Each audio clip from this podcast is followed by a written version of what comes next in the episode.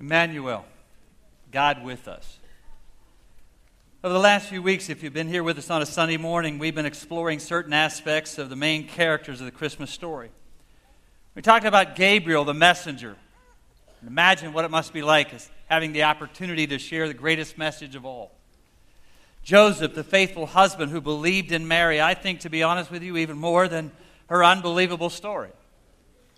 We talked about Mary, young 15 year old girl with amazing faith and confidence of God, willing to risk absolutely everything to be obedient to his plan. Talked a moment about the shepherds, ordinary people who were the first ones to hear an extraordinary message. I bring you good news that's going to cause great joy for all people.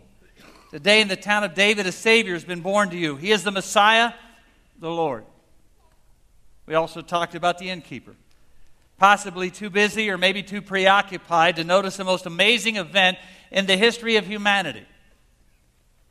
Tonight, tomorrow, sometime tomorrow night, in the quietness of your home or the quiet context of your own reflection, if you're not careful, you too may miss some amazing events happening right in front of your eyes. With all of these characters, there's not a doubt in my mind or a doubt I'm sure in your mind. The central character of the Christmas story is Christ Jesus the Lord. He was the one willing to leave heaven to come and rescue lost humanity in the only way possible to offer himself a living sacrifice on the cross. I love Christmas. It is absolutely my favorite time of the year. But you cannot get through Christmas. You cannot fully understand Christmas. You cannot truly celebrate Christmas without incorporating the Easter message that God so loved this world that he gave his one and only Son, that whoever believes in him will not perish but have eternal life. You see, Jesus is more than a baby in a manger, he is more than the greatest of all gifts. Jesus is more than the reason for the season. Because of what we celebrate this night, you and I have the opportunity to receive amazing grace, forgiveness, a brand new life, relationships in the family of God, and eternal life. Jesus is the absolute hinge point of all human history. Everything before him was what? Before Christ.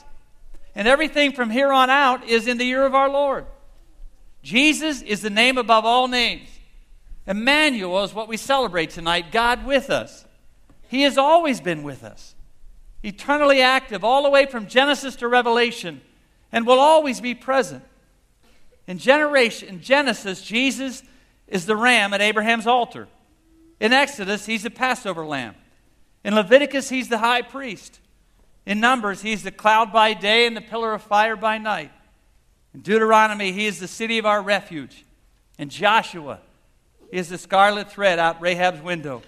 In Judges, he is our judge. In Ruth, he's our kinsman redeemer. In 1st and 2nd Samuel, he's our trusted prophet. In Kings and Chronicles, he's our reigning king. In Ezra, the faithful scribe. In Nehemiah, he is the rebuilder of everything that is broken. In Esther, he's the protector, sitting faithfully at the gate. In Job, he is our redeemer who lives forever and ever. In Psalms, he is our shepherd. In Proverbs and Ecclesiastes, he's our wisdom. In the Song of Solomon, he's the beautiful bridegroom. In Isaiah, the suffering servant. In Jeremiah and Lamentations, Jesus is the weeping prophet. And in Ezekiel, he is the powerful prophet. in Daniel, he is the fourth man right in the middle of the fiery furnace. In Hosea, he is my love that is faithful forever. In Joel, he baptizes us with the Holy Spirit. In Amos, he's our burden bearer. In Obadiah, our Savior. And in Jonah, he is the missionary who takes the Word of God to the world. In Micah, he's the messenger with beautiful feet. In Nahum, the avenger. In Habakkuk, he is the watchman who is ever praying for revival. In Haggai, he is restorer of our lost heritage.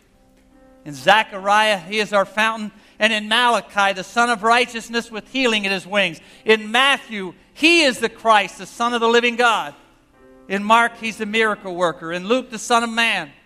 In John, he's the door by which every one of us must enter. He is the way, the truth, and the life. No one comes to God but through him. In Acts, he's the shining light that appeared to Saul on the road of Damascus. In Romans, he's our justifier. In Corinthians, he is our resurrection. In 2 Corinthians, our sin bearer. In Galatians, He is amazing grace. In Ephesians, He is our unsearchable riches of God's glory. Philippians, He emptied Himself and became a slave, obedient to death, even death on a cross. In Colossians, He is the fullness of the Godhead in bodily form. In Thessalonians, He is our soon coming King. In Timothy and Titus, He is the only mediator between God and man. There is no one else but Christ Jesus our Lord. In Titus, He is our blessed hope. In Philemon, a friend that sticks closer than any brother. In Hebrew, He is the blood of the everlasting covenant. In James, it is the Lord who heals the sick. In 1st and 2nd Peter, He is the chief shepherd. In 1st, 2nd, and 3rd John, He is Jesus who has the tenderness of love. In Jude, He is the Lord coming with 10,000 saints. And in Revelation, I heard a voice, thousands of voices, numbering thousands upon thousands. They circled the throne, the living creatures, and the elders. In a loud voice, they were found saying, Worthy is the Lamb that was slain to receive power and wealth and wisdom and strength and honor and glory and praise. And I heard every living creature in heaven and on earth and under the earth and on the sea, and all that is in them said, To him who sits on the throne, and to the Lamb will be praise and honor and glory and power forever and ever. He is the King of kings, He is the Lord of lords. And because of all of that, we celebrate this night. On a silent night 2,000 years ago, the world changed forever.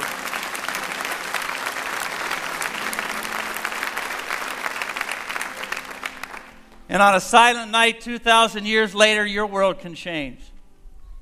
If you don't know Christ Jesus, your Savior, or as your Savior tonight, your world can change forever this night. To recognize and understand that you're a sinner in need of a Savior, and He is the only one. There is no other way to God but through Him.